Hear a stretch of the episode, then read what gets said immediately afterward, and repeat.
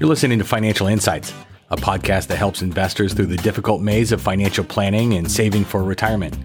I'm Brian Ullman, and I'm a financial advisor and certified financial planner at Ford Financial Group. And together with some guests and other advisors at my firm, we're talking about the issues and questions relating to finance that face our clients every day.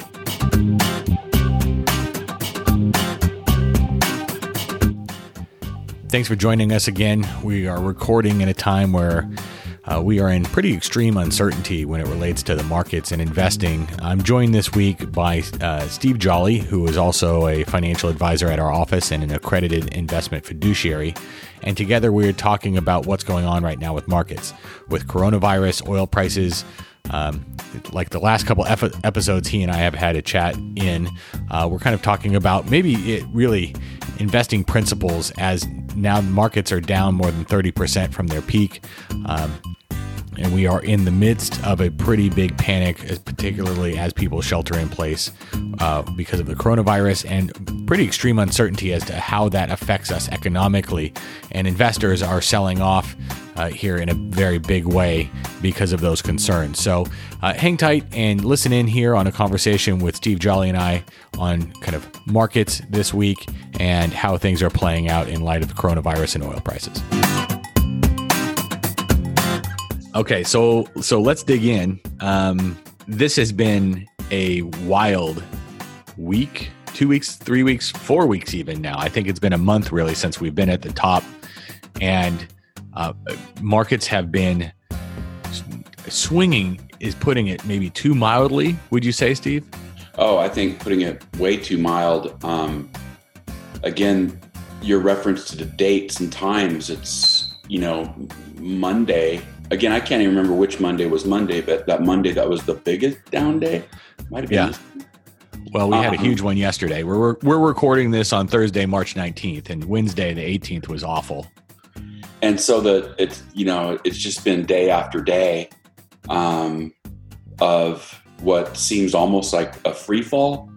And when you and I talked a little bit yesterday, I wanted to remind myself of a story that I heard at one of our, you know, club meetings uh, one year. They had a astronaut who, at the time, I think, spent the most time up in the space station of any uh, U.S. astronaut, and he was telling a story about when he went out for a spacewalk. Yeah, and I had to fix something like a solar panel. And it was uh, probably a little more life and death than even the coronavirus because if he didn't get the panel fixed, he would have ran out of oxygen or something. Right. Like you had so, one chance to do it. Right. One chance to do it. And so he told the story about walking in space. And he goes, Imagine jumping out of an airplane and free falling like at 35,000 miles per hour. And it's hard to get your your your hand your head around that. You know, just you know, you can imagine if you've ever jumped off a high dive, even right, um, what it feels like to fall. Yep. And he just, it almost reminded me a little bit of this market where we just almost feels like we're in this indefinite free fall, you know, thousand points a day with no bottom in sight. It's almost right. like if you're blindfolded skydiving out of an airplane. Well, Where's that, the ground? Yeah, well, and that that leads to a question, which is, I think, maybe what has prompted this kind of bonus podcast that we're having here. It's it is, and you may have even gotten this question from clients. Um, what what if um, what what if we close the markets? Things are so bad can we just shut it down for a little while? And it's happened before. It's not without precedent. You know after uh 9-11 the market was closed for four days. So what do you think? Why don't we close it well there's a couple different schools of thought you know one is close it and then let's see if uh, the the the plans the programs that are announced that are put in place the the need to sell or perhaps selling begat selling. Right. Um, so if you close it, then selling can't begat closing. You're not going to get freaked out because it goes down a thousand or two thousand points every other day. Yeah. But at the the other side of it is the market serves an important function by being open every day, and that's called price discovery.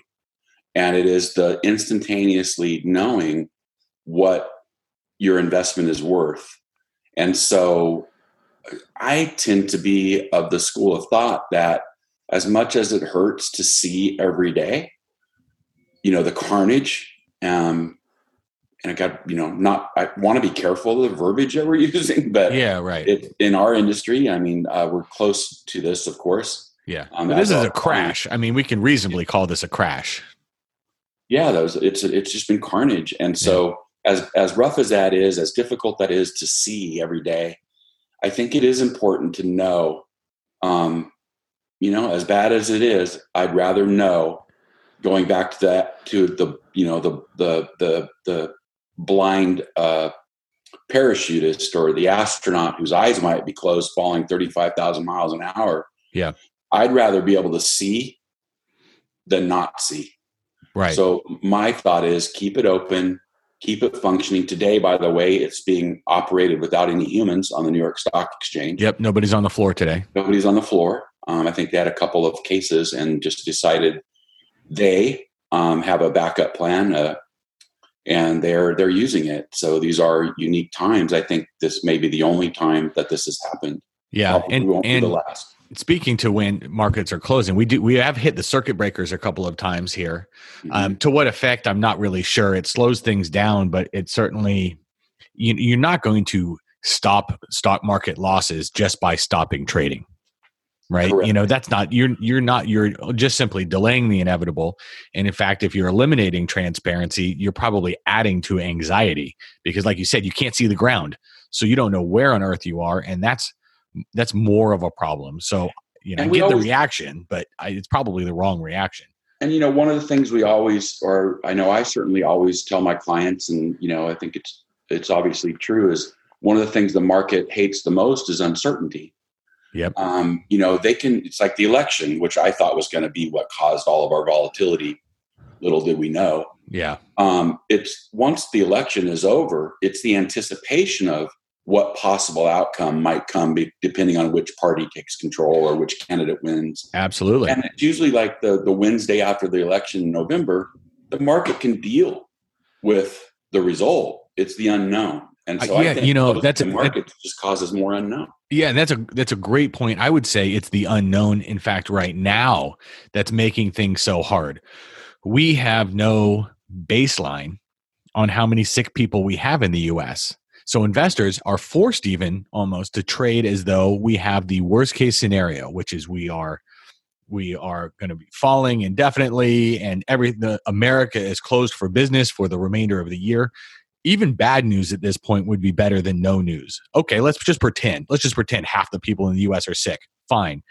That's our baseline. Now we can figure out, now we can measure are things getting worse? If they're getting worse, are they getting worse more slowly? Because that can be helpful. Or are they getting better even? You know, having being able to measure where we are in terms of the ultimate outcome is a huge thing. And so whether it's uncertainty in price discovery in markets or uncertainty with how many sick people we have, transparency is the thing that's going to get us through, and closing the markets isn't going to get us closer to transparency. I agree, hundred um, percent.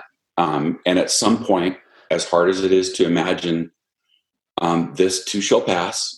Uh, it is a flu virus. There is a flu season, and I know you know uh, ultimate cures seem like they're a ways off. Although we've gotten some news today that they might be happening sooner rather than later. Um, yeah. Kudos to the um, ingenuity the, of our scientists um, all around the world. Um, USA, uh, not not not the only one. Yeah. So let's hope that uh, we do continue to get uh, good news, but at least get a handle on what it is we're dealing with. And you know, the markets tend to price things out in the future, and and I think the market will probably um, know that um, a lot sooner than the collective I will. Right, right, and and you know the it, we also kind of if you think about market pricing, it's it it doesn't tend to move to average, right? We swing as a pendulum. So if we were high in January or February, we've come back below average here at the end, and so you could see that there's some some possibility for kind of a bounce back. Uh, when I don't know, of course, we don't have yeah. a crystal ball, but um, it's it's never as as bad as it seems, and sometimes it's never as good as it seems either. But in this case, we're dealing with the bad, and it probably isn't as bad as some. Gosh, Steve, you watch the news enough oh, or too much yeah. it is like the world's going to end tune in at five to see how and I, I don't i'm not a media basher but you can see where they are gleefully covering the catastrophe Uh, you know, even even news channels that don't cover the stock market have the ticker running in the side whenever there's a government whenever there's the, the daily briefing on the virus or whatever it is and it just pours gas on the fire in terms of panic.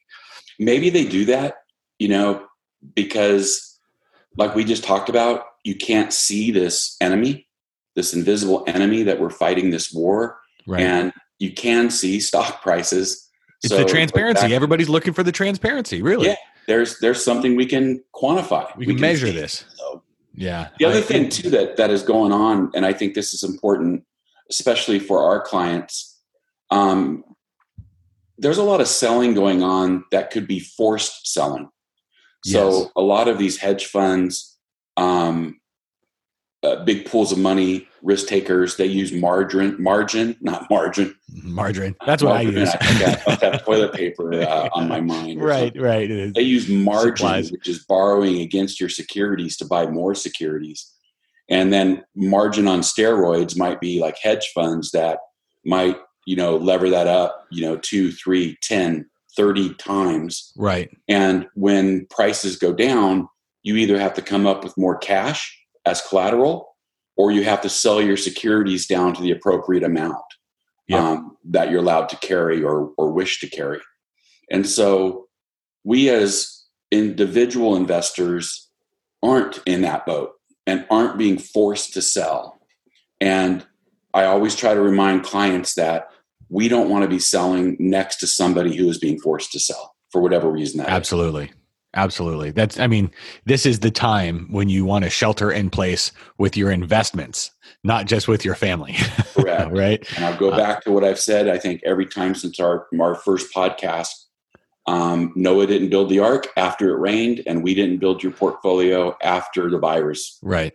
The preparations were have to be done in advance. Well, and so I, I, will tell you, I, you know, as an investor, as investors, you're worried about what's next, not where you are. Even when you talk about the economy before this even happened, yeah, the economy was doing well, but who cares if it's doing well or poorly now? Is it going to get better or is it going to get worse?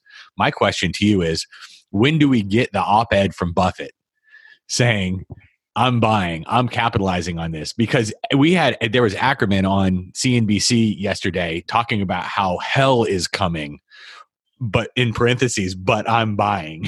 yeah, know? he so, hedged himself a little bit there, but um, you know that caused the market to go down precipitously um, as he was speaking. You could just hear the fear in his voice as he was trembling, and um, it almost sounded as if he was crying. Yeah, he was truly scared, um, and that caused the market to drop. And some are considering is was that our Lehman moment uh, in the yeah. Great Financial Crisis? Uh, the the um, uh, uh, investment bank Lehman Brothers was went out of business, and right. that kind of marked the bottom of the crisis. And some are wondering if you know the Ackerman uh, interview might be the the moment this time around. God, it was a half hour of some guys raw emotion and panic yeah. on TV for ever, for the investing world at least to see, which was bizarre that they would even allow that to go on. But you know, we will get more of eventually here, whether it's Buffett or some other famous investor writing an op-ed or tweeting now because it's 2020 and not 2008, um, that they're they're they're buying. You know, just yep. just. Oh, and the, yeah, when so Buffett bought the railroads in 08, you know, he knew you he knew you're betting you're betting on the U.S. Get, uh, um, the the op-ed from Buffett. Well, we'll get the op-ed from Buffett the day after he deploys his 150 billion dollars of cash that he's. Yeah, yeah, we won't be the first to know. no, correct. Right. So um, it's which brings up a good point.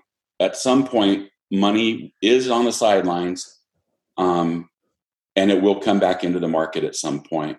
Yep. You know, another thought that I had too, as people watch the news and they hear all the hullabaloo, hullabaloo yep. around the Federal Reserve and lowering of interest rates and opening up what they call a, the discount window, the repo mm-hmm. operations all these esoteric terms that even I think you and I have to pull out our financial dictionary every once in a while and wonder, you know, well, what is that one again? Yeah. And I think it's important there that um, what they're trying to do with all these programs that they're rolling out is to make sure that the markets are functioning and that the system is not broken. Yep. that people who need access to liquidity and capital are able to get it, that banks are able to serve their job and Right. be a lender to people like Boeing accessed a credit line, I think it was a week ago. Well, we and they don't want they don't want a public health crisis to become a financial crisis, Correct. right? And And so and, some far- some would argue that oh well we've had we're having a financial crisis. No, we're having a market crash. Correct. you and know, it goes back to pricing. Um, we're determ- trying to determine a price level with a lot of unknowns, but the markets are functioning now. We have a conference call, you know, coming up in about forty-five minutes uh, with some kind representatives from PIMCO, who's one of the largest bond managers in the world. And so, uh, you know, the, the the the reason for that call is for you and I and and some of our cohorts to get a gauge and just make sure that you know we're comfortable with the fact that what they're doing is working and what types of signs perhaps should we look um, to see if it's not Right. and so um, we're we're still keeping an eye on this too and so far the markets seem to be working even when they appear not to be because the price is falling in stocks we're going to get you know bonds will probably give us the first indication of an all clear sign as much as you can get an all clear sign Right. um, bonds will probably tell the tale first. So that's Smart money's in what credit. we're going to watch is Smart the money's market, the bond market. Yeah, it's um these are some wild these are some wild days and I imagine um even as things go up that we will probably do some more of these kind of bonus we'll call I don't want to call them emergency podcasts, bonus podcasts as we roll forward because things are pretty dynamic. Um, I would expect, you know, I always say volatility is down and up, so it wouldn't surprise me if before the month is out that we have some huge rebound days. Doesn't mean we're back, but it means things are volatile and the market's trying to find a bottom. So we'll do some more of these going forward. That'll be So, part of the process too. Is a bottoming process is not they don't ring a bell and it goes straight up. It it's it will try to figure itself out just like it has on the way down. It will try to figure that out on the way up. yeah, And out of um, an old saying, this is the time we pull off all the old sayings. sure. Um, out of adversity comes opportunity. Yes. So at some point, you know, to use that phrase, green shoots, at some point out of the disaster, something good will, will come of it eventually. yeah. One could argue we haven't had an opportunity like this since March 2009. Correct. Which is you know, that's right another thing you know. that we bring up is the great financial crisis. And you and I were both in the business, and I think a lot of our clients are older remember that. And it's interesting that not everybody does remember that. We have a assistant in our office, um, lovely young gal, who, when the news came out, I think it was Monday of this week, uh, there were some inclinations of sheltering in place and martial law, and um, it's frightening. My children are Oh, absolutely. 26 and um, my younger son's actually just entering into our business um, financial advising and you know we've seen this before and a lot of them have it so um, Well, you see it, Steve, in in the grocery stores. It's you don't Yeah. just see panic in the markets; you're seeing panic in the grocery stores. And I'll tell you, my wife was just doing our regular, you know, household grocery shopping about a week ago now, and she was there and wasn't planning on loading up, but she looks to her left and looks to her right, and everybody's stacking their grocery carts as high as they could. So you know what she did? She did the same. Did the same and so we're the proud owner of a couple bags of beans and rice and things like that now. Um, but the, I'll be but right the- over. Yeah, right. But the but the panic was real and it spread quickly, and and that's the kind of panic that's probably spreading in markets as well. And so it you know, and she doesn't. She's not into finance. Uh, she doesn't do it for a living. Um, you know, she makes sure that I help her with that kind of stuff. But you know, she came home and was like, "Hey, I'm I'm genuinely worried." And Yeah. the thing that she was worried about wa- wasn't that we didn't have enough toilet paper, but was like if they close the grocery stores, are there going to be food? Do our kids going to be able to eat? That's you know, yeah. The answer is yes, but that's the level of panic we've been facing here in the last couple of weeks. That 2008 level panic that some people are getting for the first time, but or some people are getting for the second time, but in a different way because we didn't have kids in it in 2008. You know, it was I could live on saltine crackers for a month. You know, that'd be easy. Um, so it is really it for people living it for the first time it's really scary for people doing it a second time we're all doing it a different way think of our clients you know people who did it in 2008 may have still been working but in 2020 they may be retired and so their their approach um, or their feeling on this is different, but their approach to their investments should also have been different as well. You know, when you're still working, you're less conservative. When you're in retirement, you're more conservative. Doesn't mean you're all bonds, right? But it means you are approaching things in a different way. And those are those kind of arc building kind of preparations that you're talking about as well. Another so. thing too about generations having not seen it, you know, we just talked about the younger generation. Um, I sometimes I have to remind myself how terrifying it must have been during the Cuban Missile Crisis when I don't right. know if I was even born or maybe I was one year old, or you know, heaven forbid, World War II. Um, I can't imagine, you know, Pearl Harbor, uh, uh, you know, the beaches of Normandy, D-Day, um, etc. So, you know, history is full of events, but boy, the one we're in always seems the worst, and it seems like it's never going to end. But seems, yeah, it, it seems like it's never going to end. Is really when you're in the throes of it. That's true. History might not repeat, but it sure rhymes, and um, so we're having our our day. Well, the thing about bear markets is that they always end at some point.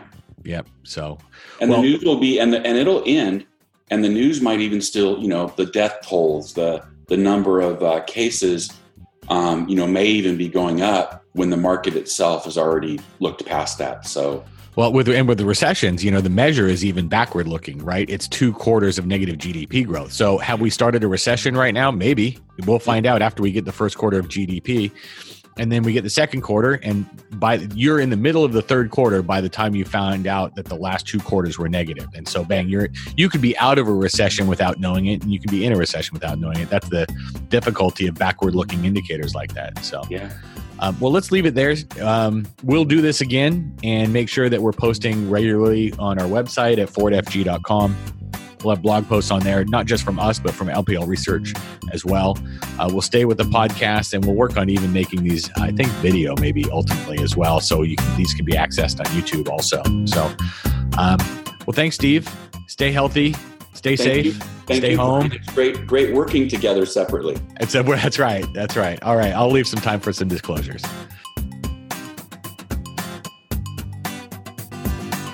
Separate entity from LPL. The opinions voiced in this material are for general information only and are not intended to provide specific advice or recommendations for any individual. All performance referenced is historical and is no guarantee of future results. All indices are unmanaged and may not be invested into directly. Stock investing involves risk, including loss of principal. No strategy assures success or protects against loss the economic forecasts set forth in this podcast may not develop as predicted. Ford Financial Group and LPL Financial do not provide tax or legal advice or services. This information is not intended as a solicitation or an offer to buy or sell any security referred to herein.